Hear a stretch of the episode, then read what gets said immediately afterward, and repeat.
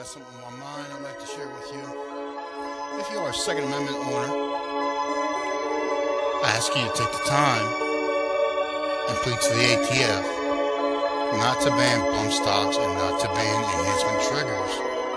Because right now, if you are aware, the A T F has opened a public discussion on this matter. And there is a former A T F employee who's speaking out against it at the Military Arms Channel on YouTube. And I'll provide a, a, a correction, a link to it.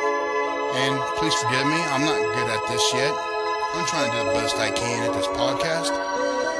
And uh, now it's time to stand up for everyone's rights, whether you are into firearms or not. This is a time now to be with everybody and to unite with everybody, to have let people have their firearm rights, regardless if you're against it or not. We all should have the ability to have firearm rights. And with that being said, that's all I got to say right now, and hopefully this turns out for the best for everybody. Let's speak some volumes, let's get to work and work together.